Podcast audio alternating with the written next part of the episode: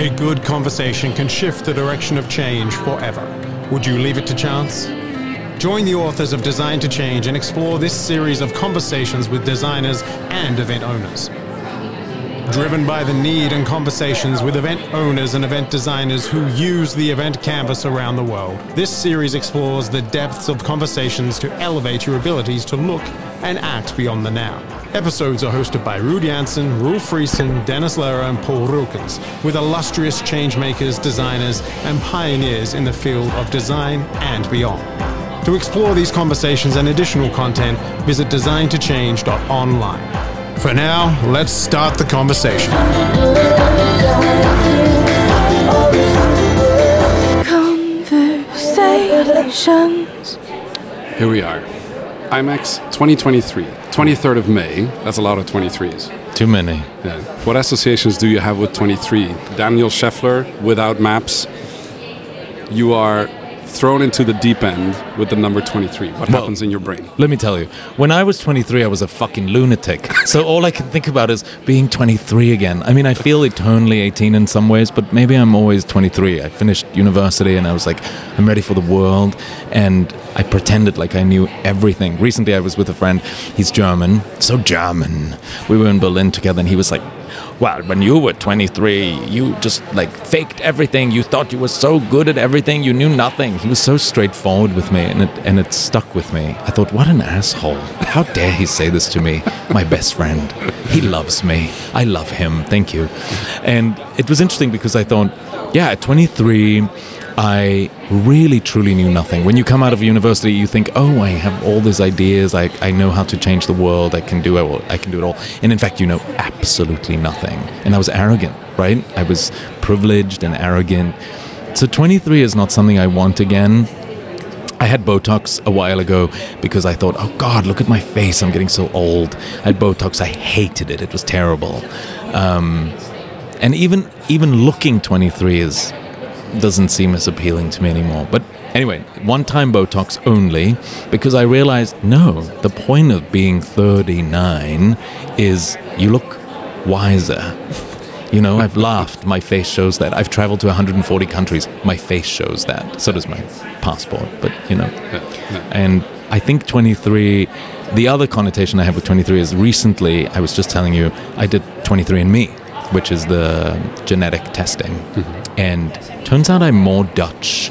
Turns out I'm more Beneluxian um, plus French than what I thought I was, right? Like my ancestry is sort of there, and I was sort of thinking about it. I grew up in South Africa a little bit, and then Europe. As I say, born in South Africa, bred in Europe, and now I choose to live in America for my sins and my husband. but yeah, I was sort of thinking about am I Belgian? Could I be Belgian? The sleeper country of Europe, right? And and I liked it. My 23andMe also um, told me that I am likely to live forever, basically. And I like that. And I had more Pacific Islander than I thought I would be.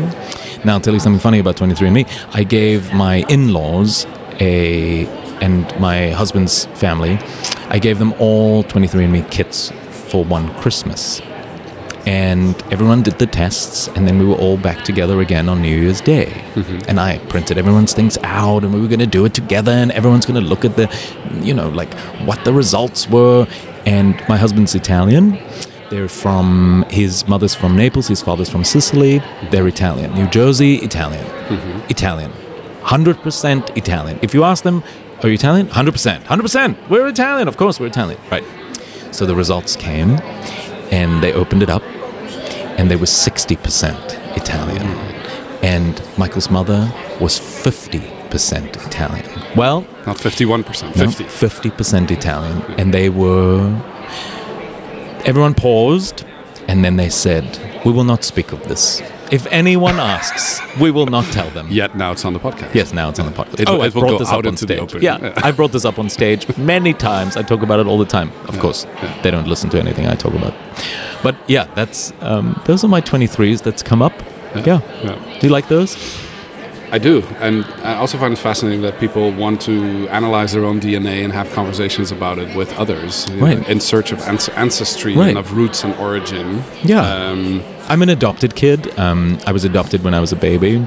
I don't know my father, and I met my birth mother uh, later in life, and she's told me very little about her ancestry. She has a Portuguese last name. She married a South African man who's not my father, and uh, she's first generation South African. So to me, 23andMe was interesting because where did, did I come from? Where do the know? threads come Yeah. together, right? And in a way, like it's important to sort of understand that to see where you're going, right? Like what does that mean? And and then of course the other part of the 23andMe is the medical side, right? Like are you susceptible to all these things? Um, I have a friend who picked up on her 23andMe that she's whatever more likely to have breast cancer, and then she in fact had stage two breast cancer at that exact moment. So she thinks it saved her life. I'm sure they're using that data for terrible things at the same time. I'm sure they're cloning me right now, taking the best parts of me. I'm sure. But no problem. No problem. Well, I know one thing for sure is there's no screen between us. I see you in the flesh and look into you, the whites of your eyes. I also know that on the on the drive over from Basel here to Frankfurt, which normally takes three hours, and there was a four and a half hour delay that I didn't mind because I was listening to your podcast. Oh, uh, fantastic. everywhere. Great. Yeah. Uh, also, if people look at your badge, you know, badges are ridiculous things, but they apparently say something about you.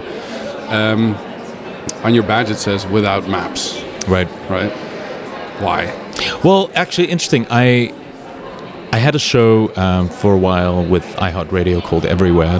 Uh, then pandemic sort of slowed that down, and I'm working on a new show, uh, sort of lose yourself to find yourself ty- type of travel show. And part of my philosophy was like, you know, in the in the voice of in the opposite voice of Rick Steves, I always felt like, no, no, leave the map, leave the guidebook, just go and explore. So I love maps. Maps are beautiful. It's you know, I'm, cartography is just a fabulous thing. But my inspiration and to kind of part of the philosophy that I try and tell people is like, yeah, you don't need the map. You'll get there, and sometimes you won't. But that's the adventure, right? Like I was in Lisbon and Portugal for the weekend, in uh, Porto, and my friend who was with me, she she and I were just getting lost in the streets of Porto. It's a tiny little town. Eventually, we'll get to some co- coffee shop, and eventually she'll drink more port, and everything will be fine. But if we're so stuck to the map and so concerned about where we're going, we're missing so much of the adventure. And of course, when I let the map go, all this crazy shit happens to me, right? Like all the time. And that's that's kind of my philosophy for travel. And then, you know, people say to me all the time, they're like, oh, but it's not practical and it's, I find it scary or I can't always do that. Yeah, of course. It doesn't mean you have to always do that. It just means like it's more of a philosophy and when you can, leave your phone and, and see what happens, right? And, and of course, there's situations that need safety concerns. But New York City is laid out as a grid system. It's very hard to get lost. When people walk to me in New York and I'm like, and they say, "Oh, I'm lost," I'm like, "How? How? Just follow the fucking numbers. Like whatever, pick an avenue." But that's one of the best things about New York. You can just walk. Eventually, you'll get to a river, and eventually, if you turn around, you'll get to another river, and that seems okay. You can't Right? fall off the island. Yeah, you can't fall off. I mean, maybe, but um, maybe I have. Um, I've spent a lot of time in California, and I'm missing New York so much. We we split our time between the both cities, um, and I miss New York desperately. My husband's there right now, and I, I was like, oh, I miss it. I haven't been for weeks. It's it's I'm an addict, you know. I'm a Manhattan addict. Um, but yeah, like I think my philosophy started. My my um, my parents were big travelers when we were young, and and my parents were you know, that was pre-internet, right? So it was the 80s, and they were traveling, and we were Europeans, so we were allowed, even during sanctions, to leave South Africa and go and travel the world. And my parents loved that, and I, yeah, I, I, I watched my mother explore things in that way, and she's not the most adventurous person, but even her, she was she was able to do it without a map and sort of see what what what happens, what what adventure follows. And um, my husband, who's much, much, much less intrepid than I am, he panics, and then when he lets go, and he just walks the streets of whatever Puglia, some little town, Monopoli, and in Puglia where he loves, yeah, we find some trattoria, we eat the best meal of our lives, and it was unplanned, and we didn't look at the the reviews.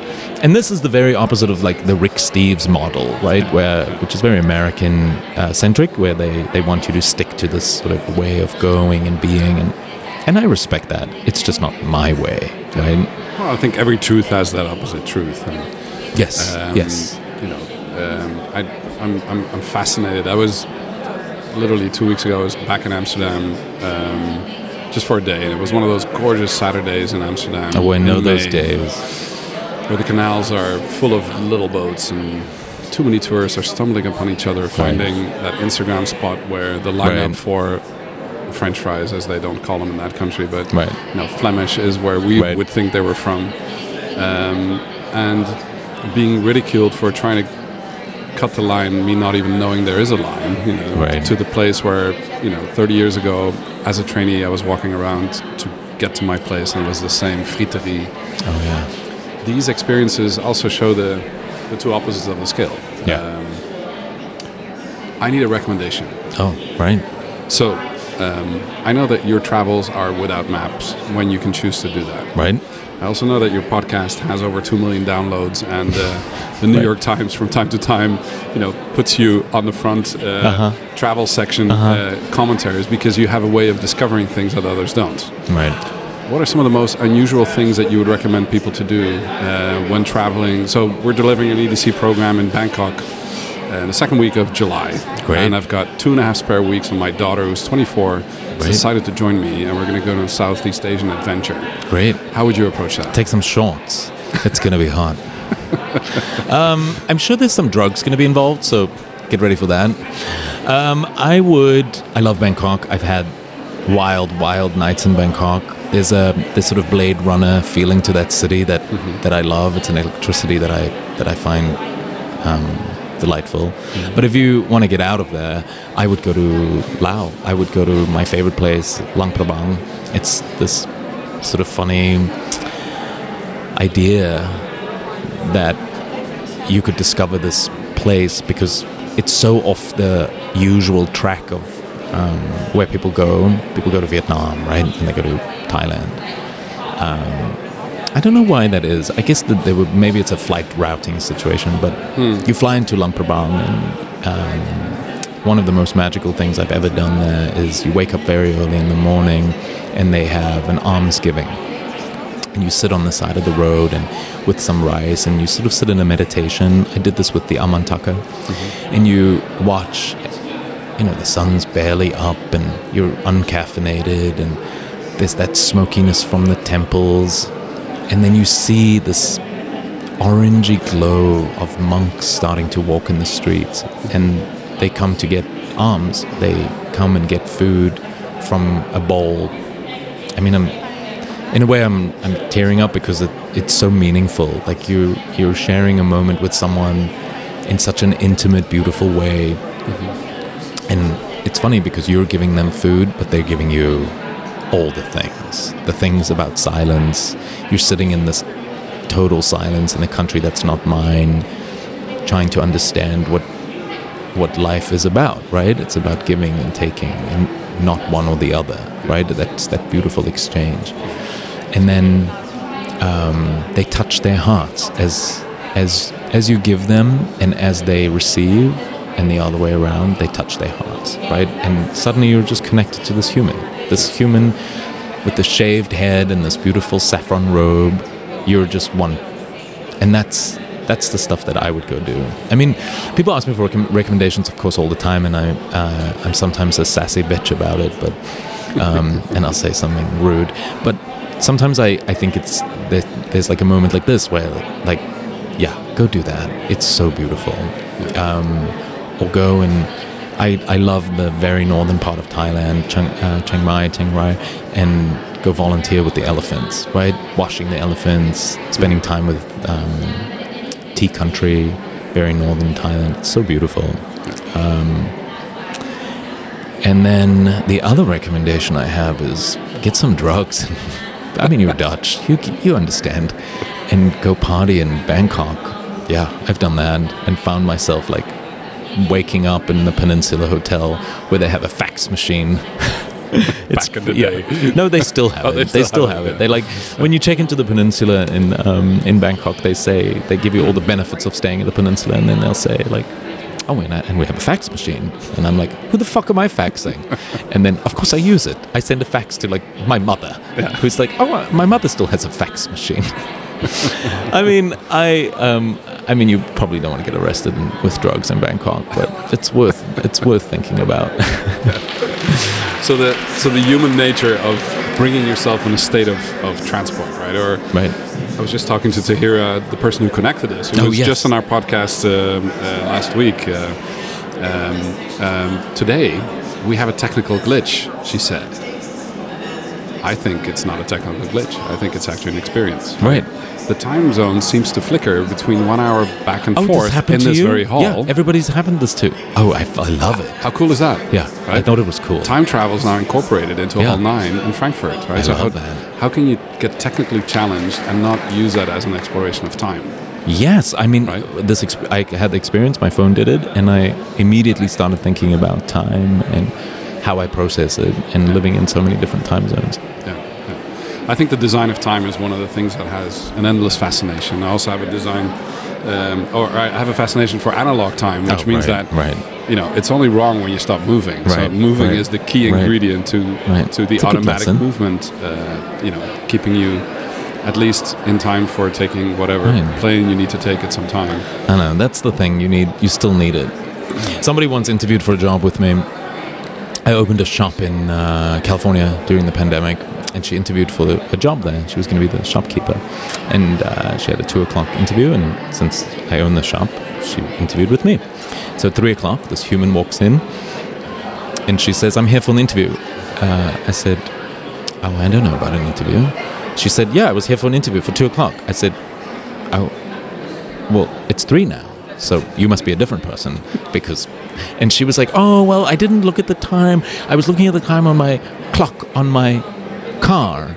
And I was like, I cannot hire a human that's not looking at the right time. I cannot hire someone to be the event, I mean, to be the organizer of my retail store if you cannot even look at the correct time.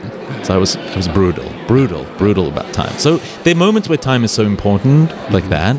Like, I'm going to trust you to run the Shopify, but you can't even look at the correct time. Forget it. But there are times where I'm like, I just want to forget about time. My husband and I do that a lot. We have a no phone policy or a no phone moment, and, and we just put it away and we try and forget about time. And um, because it's so precious, there's so little of it. Yeah, no, I'm I'm about to turn 40 next year. I'll be 40. It's like halfway mark almost, in a sense. In a sense, it feels like a halfway mark. Twice as old as IMEX. Oh yeah, twice as old as IMEX, exactly. IMEX is just 20, Right, youngster. youngster. um, And time is interesting like that. Like, what do I. I feel turning. Like, almost turning 40 feels like nothing and everything all at the same time. It's weird. So age is important to you. I think only because I'm turning 40, right? Because it's like a number. Like, I remember when 40 was old. No, I don't care about being old. But I, I think what I do think about is like, you think about how important time is to me, and I used to waste it as it, when I was young. And now, I mean, people invite me to a dinner, I'm like, who's going? And it sounds rude, but I'm like, I don't want to spend time with people I don't like or people that are not that interesting. I don't want to go do some stupid thing. I only want to do stuff that feels meaningful because there is not enough time. My friend Mary always says, um, I don't even get to spend time with the people I want to spend time with. Why would I spend it with people that I don't really, you know, need to spend time with? And that's true. I think COVID taught us that, right? Because there was such endless time. How do I fill all this time? And then we came out of that and time started getting structured again. And now I feel like, oh, wait, I want that that feeling of like I'm doing meaningful things in a meaningful time way. Like spending time with my husband. He's very sweet. For the first time, I mean, he married the fucking travel writer. he knew what he was getting into. I mean, I married into the mob, so like I knew what I was getting into. But um, it's interesting. For the first time in our relationship, we've been together for nine years, married for eight. He was like, "You're traveling too much without me. There's too much time where we're not together." fuck, he's never said that to me. And I immediately said, I've cancelled three trips. I will see you on Wednesday. Right? Like, because yes, he is also, he's younger than I am, but he's also thinking about time. He's thinking about our time together and how precious that is. And we have such busy lives. I'm working on a TV show. I'm working on a new podcast. I'm writing. I'm traveling. I'm doing all this stuff. And he's got he runs a health food company called Organic Pharmer with a PH. Um, and yeah, there's so much time spent on this stuff Yeah. that all the other time has to be spent on love. Do you do you travel better alone or? Oh, that's such With a, your husband? I fucking love that question. That's such a good question. Well, truthfully, it's very different. When I travel alone, I am talking to everyone, trying to get everyone's stories. I'm a whore. I like just try to do it all, right? And the minute I hit a town, I'm out on the town till four in the morning. I'm partying. I'm doing whatever drugs. I'm doing whatever, anything and everything. I'm doing it all. Mm-hmm. And when I'm with him, we're like cozying up watching Netflix in some fancy hotel at 9 p.m. Uh, we met like a very uh, well known, I mean, like a celebrity human in New Orleans once at a bar. It's very famous. And it was like 8 p.m. and he looked at me and I looked at him and I was like, oh, okay, so we're gonna go. And she was like, what? Wait, like, where are you going? And we were like, we're gonna go watch Golden Girls in bed in our lovely hotel. And she was like, can I come? And we were like, no, you're so boring. Like, you know, just because you're famous doesn't mean you're interesting at all. Yeah. But um, so traveling with Michael is very different. He does not. He gets anxious about travel in a way that I do not. He, when we arrive somewhere, he needs to go straight to the hotel. Um, no stops, no coffee stops, no pee stops. Straight to the hotel so he can recover and be alone. He's an introvert. Um, being around humans drains him, where it does the opposite for me. And travel with him, oh, he is the princessa. It's like he doesn't want to go if he's not in business class. He doesn't want to go if it's not the Aman, right? He's like, why must it needs to be better than home? Otherwise, it's Why not worth saving. Yeah, exactly. um, I took him to Japan for a gorgeous two-week holiday in September, and he was so blown away. Seeing his face, it was his first time, like tenth, and seeing his face and exploring Japan. He is someone who who um, who travels. His mother warned me when I married him. She said, "Oh, he's not a good traveler. Not a good traveler." and he's not. But he tries and he does love it. Once he's there and he's getting into it, he loves it. But it's funny getting him there. Oh fuck, it's a whole thing. um, and yeah, like it's it's interesting because he he doesn't have prejudice for a place. Like if I ask him right now, if I call him, he's in New York. If I call him right now and I said to him, "What do you think Frankfurt's like?" He'd say, "Well, I don't know." There's no context. He doesn't contextualize pre-going. He just he's open to whatever and he'll come and he'll just experience it for what it is. Um, even Paris. The first time I took him to Paris, I was like, "What do you think it's going to be like?" And he was like, "Oh, I don't think like that. I just go to Paris and see what it's like." But isn't that interesting? That's such a beautiful lesson because people have these. Um, yeah, they have these very big ideas. They have these preconceived um, sort of expectations of what a place should be like. Oh, Paris is like the postcard, or Paris is like Amelie, or Paris is a baguette. And they chase that Oh yeah, yeah. sentiment, right? Yeah, of course. It's it's, uh, It's yeah, it's almost somebody else's context that Yeah. you then fall into, yeah. It's inauthentic. which isn't which isn't. It's an interesting thought because part of what event design tries to do is to assess um, to assess what would be the ideal conditions Right. for a series of behavior changes, Right. which sounds very cold and technical. Right. to occur or to take place when a series of stakeholders are together Right.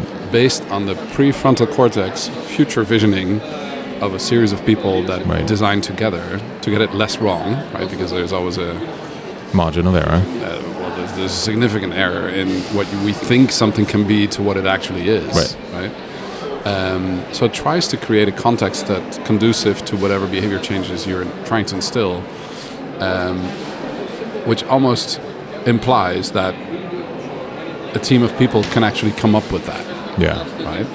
And coming up with a future state of a group of people um, is actually really hard, but it's also super fascinating because you can dream up just about anything. Yeah.